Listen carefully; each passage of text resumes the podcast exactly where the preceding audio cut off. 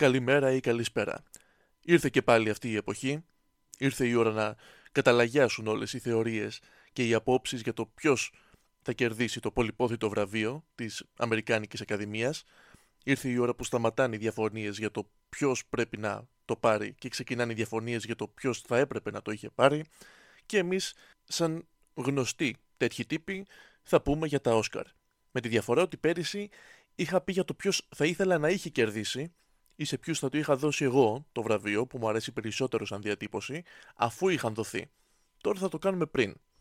Να δούμε και πόσο καλοί είμαστε. Πώς θα τα πιάσουμε. Αν θα κάναμε καριέρα σαν book του στοιχήματος.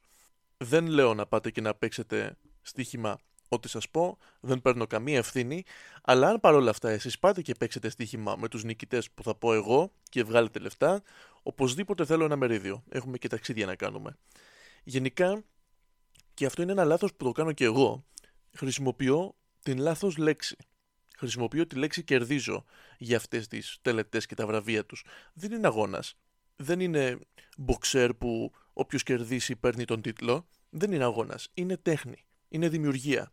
Και όταν μια δημιουργία έχει έρθει από ένα πολύ προσωπικό, ένα ευάλωτο σημείο ενός δημιουργού και αποδίδεται με ειλικρίνεια, δεν μπορεί να καταταχθεί. Είναι αυτό που είναι. Τώρα, αν κάποιος άλλος βλέπει την τέχνη με ανταγωνισμό, είναι δικό του θέμα. Οπότε, για να καταλήξουμε και να μην πρέπει να κάνω πάλι τον περισσινό πρόλογο, βραβεύονται οι άνθρωποι και οι ταινίες και τα στοιχεία των ταινιών που άρεσαν περισσότερο στους ανθρώπους της Αμερικανικής Ακαδημίας. Αυτό δεν σημαίνει ότι όλοι οι άλλοι που είναι εκεί δεν έκαναν καλά τη δουλειά τους. Ακριβώς το αντίθετο σημαίνει.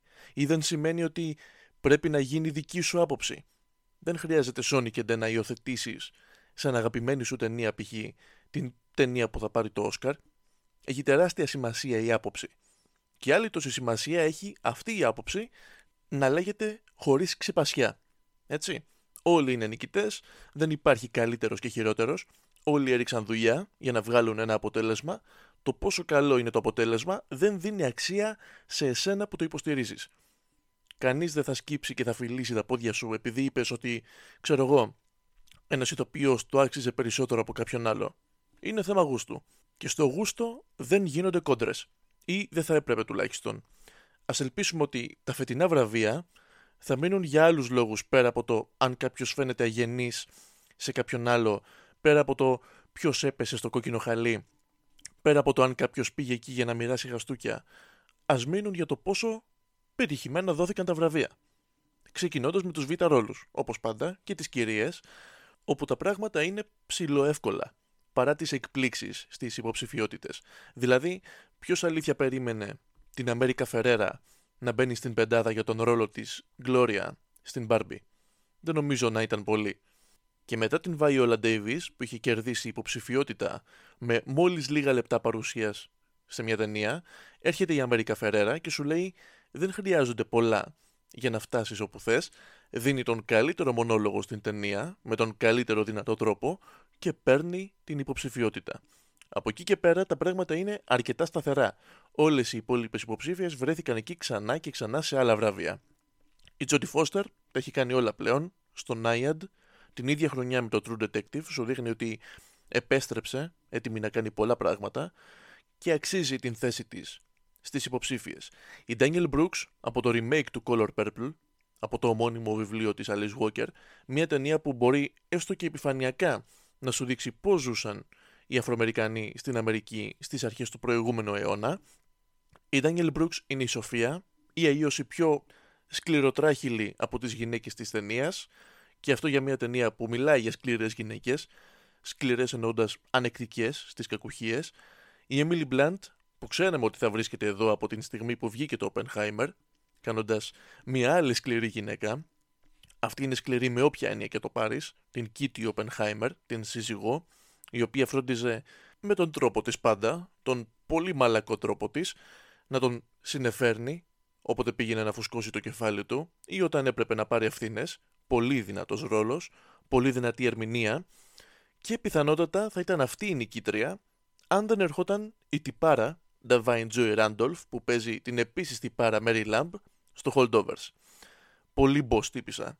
Είναι αυτή που χρειάζεται να βρίσκεται εκεί και να κρατάει την ισορροπία ανάμεσα στον καθηγητή και τον μαθητή που έχει μείνει στο σχολείο για τις γιορτές των Χριστουγέννων. Με τα δικά της προβλήματα, με το δικό της βάρη παρελθόν.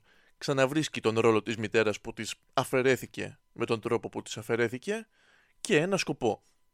Κορυφαία ερμηνευτικά, τα έχει πάρει όλα φέτος και δικαίως θα πάρει και αυτό, νομίζω. Όχι νομίζω, είμαι σίγουρος. Σε καλή μεριά λοιπόν για την Divine Joy Randolph, μία διάκριση για να προσθέσει στην αξιοπρεπέστατη παρουσία της στο θέατρο. Η μεγαλύτερη έκπληξη από μεριά πέρασης για εμένα ήταν το American Fiction. Δηλαδή ακόμα και για τον εαυτό μου, πέραση που είχε πάνω μου. Περισσότερο σχόλιο παρά ταινία, έξυπνη, αστεία, τεργελαφική και πολύ καλά παιγμένη. Γι' αυτό και βρίσκεται υποψήφιος ο Sterling K. Brown για το Β' Ανδρικού. Περισσότερα να δει κανείς από αυτόν υπάρχουν τηλεοπτικά όπως το This Is Us που θα κλάψεις με μαύρο δάκρυ, σε προειδοποιώ, και υπάρχει και η πρώτη και καλύτερη σεζόν του American Crime Story με την υπόθεση του O.J. Simpson. Στο American Fiction παίζει τον αδερφό του πρωταγωνιστή, έναν άνθρωπο που μάλλον οδηγείται από κάποιο τραύμα για να κάνει όσα κάνει στο βαθμό που τα κάνει. Φανταστικός και αλλοπρόσαλος ρόλος. Στην ίδια κατηγορία, κάποιος μικρός ηθοποιός, ένας δεν τον έχω ξανακούσει, με το όνομα Ρόμπερ Ντενίρο, νομίζω, μέτριος πολύ. Ναι, ναι. Όπως είπα και κάποια άλλη φορά μιλώντας για την ταινία, ο Ντενίρο μπόρεσε να δημιουργήσει έναν από τους καλύτερους κακούς που έχουμε δει τα τελευταία χρόνια στο Killers of the Flower Moon. Μάρκ Ράφαλο από το Poor Things θα μπορούσε να υπάρχει και ο Ντεφόε στην κατηγορία, αλλά ο Ράφαλο πήγε κάπου που δεν είχε ξαναπάει και έπαιξε έναν τύπο τόσο μακριά από τους άλλους που έχει παίξει.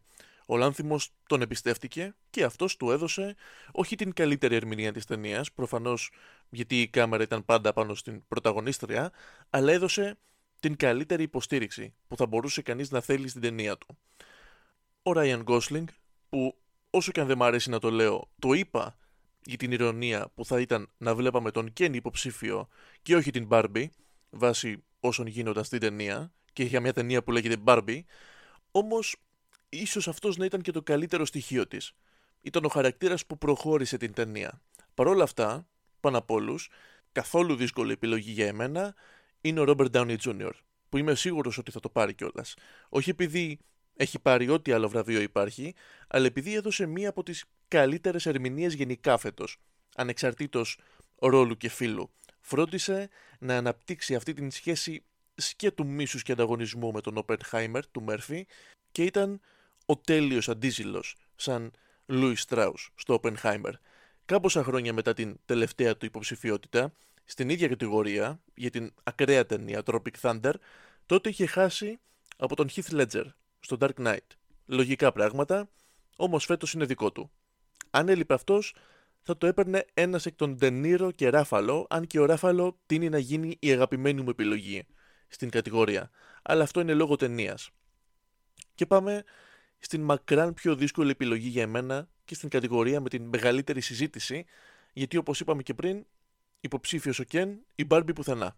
Γιατί η Μπάρμπι πουθενά, εγώ θα ρωτήσω πού χωράει η Μπάρμπι; Πού χωράει η Μάργκοτ Ρόμπι. Δυστυχώς έχει πέντε θέσεις η κατηγορία. Και αν κοιτάξω τις υποψήφιε, δεν νομίζω να έβγαζα καμία για να βάλω αυτήν. Δεν θεωρώ ότι η Ρόμπι δεν έπαιξε καλά. Θεωρώ ότι ο ρόλος της δεν ήταν το ίδιο έντονος με άλλους της κατηγορίας. Ξέρουμε ότι είναι καλή ηθοποιός, το ξέρουμε από το I, Tonya. Εκεί το εμπεδώσαμε, θέλω να πω. Όμως η Μπάρμπι δεν είχε καμία στιγμή που να κλέβει την ταινία. Δεν είναι θέμα ηθοποιίας λοιπόν, έτσι ήταν ο ρόλος. Και είναι ok. Okay. Λένε ότι ίσως η Σάντρα Χούλερ δεν ήταν για να μπει στην κατηγορία. Όσοι το λένε αυτό δεν έχουν δει το Anatomy of a Fall. Η χρονιά της φέτος έπαιξε σε δύο top ταινίες και σε αυτό που ανέφερα μόλις και στο Zone of Interest και ήταν από τους λόγους που μου άρεσαν και τα δύο. Ή δεν θα μπορούσα να βγάλω την Annette Benning.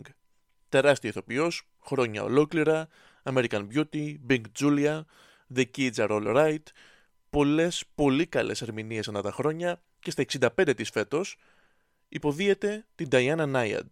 Και ίσως να θυμάστε από τις ειδήσει, αν το είχατε πετύχει τυχαία, να λένε για μια τύπησα η οποία κολυμπάει τεράστιες αποστάσεις με βάρκες να τη συνοδεύουν και ένα κλουβί γύρω και από κάτω της για να μην την αρπάξει κανένας καρχαρίας.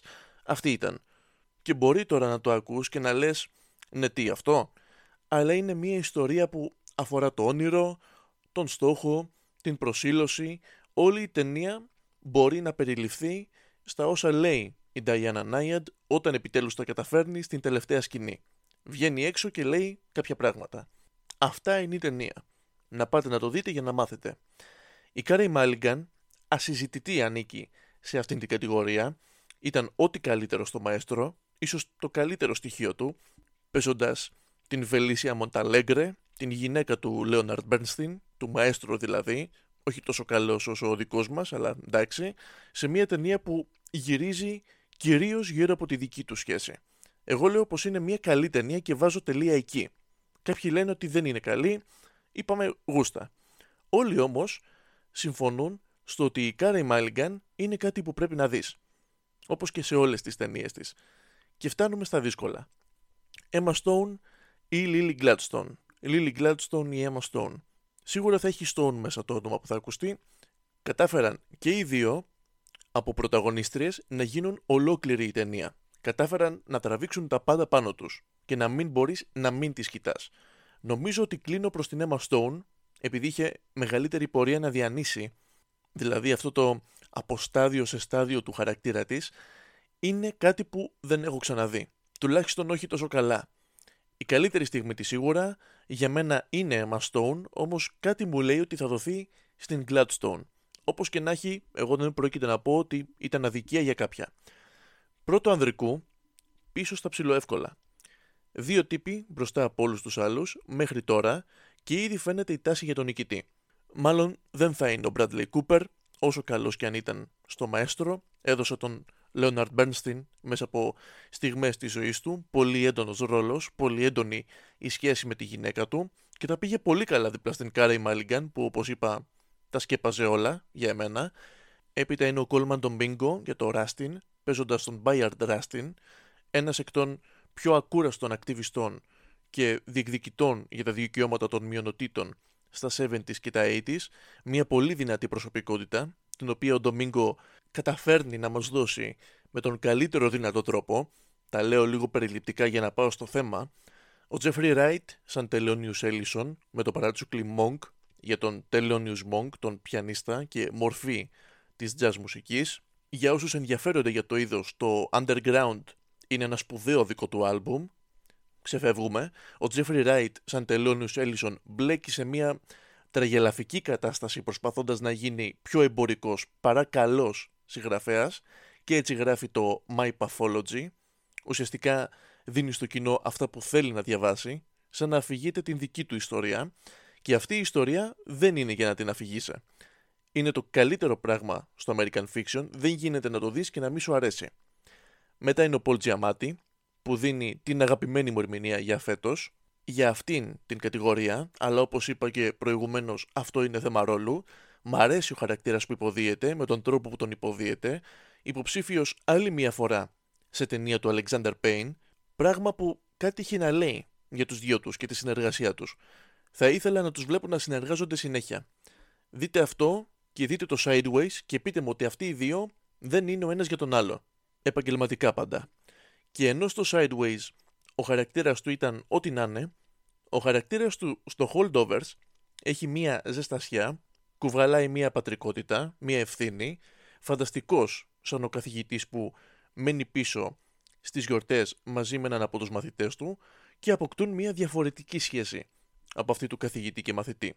Όχι περίεργη σχέση, μην πάει το μυαλό σας χαλού, είναι η αγαπημένη μου όπως είπα, αλλά θα γίνω όσο αντικειμενικός μπορώ να γίνω και θα πω ότι το βραβείο θα το έδινα προφανώς στον Κίλιαν Μέρφυ, στον οποίο θα πάει κατά πάσα πιθανότητα. Από το καλοκαίρι που βγήκε το Oppenheimer όλοι ήξεραν ότι αυτή θα είναι η κατάληξη αυτής της ερμηνείας και γιατί όχι; Δεν υπάρχει τίποτα που να μην κάνει καλά. Δεν υπάρχει κανένα συνέστημα που να μην μας δίνει. Και μένει πιστός στο σχέδιο του Νόλαν να μην αγαπήσουμε τον Oppenheimer σαν πρωταγωνιστή, αλλά να το δούμε σαν ένα ντοκιμαντέρ για τη ζωή του και να τον κρίνουμε σε ένα βαθμό. Στις κορυφαίες ερμηνείες για φέτος, το βραβείο πιστεύω ότι είναι δικό του.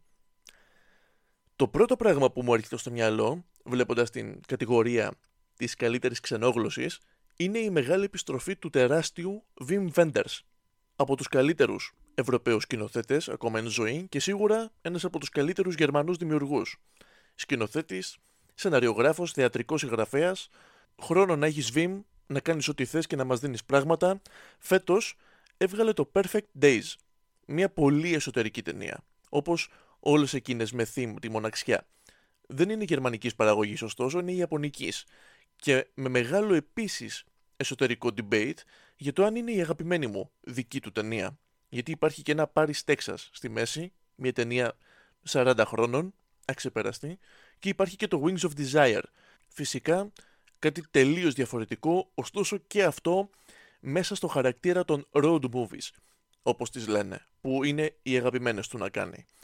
Το δεύτερο πράγμα που μου έρχεται είναι ότι λείπει το ιαπωνικής παραγωγής Godzilla Minus One. Ταινιάρα, ψυχαγωγική, ωραία, με καλό ρυθμό, άξια όλη η δουλειά που έγινε γι' αυτό και κάτι που όσο περίεργο και να ακούγεται, ανήκει στο ιαπωνικό folklore. Δείτε την.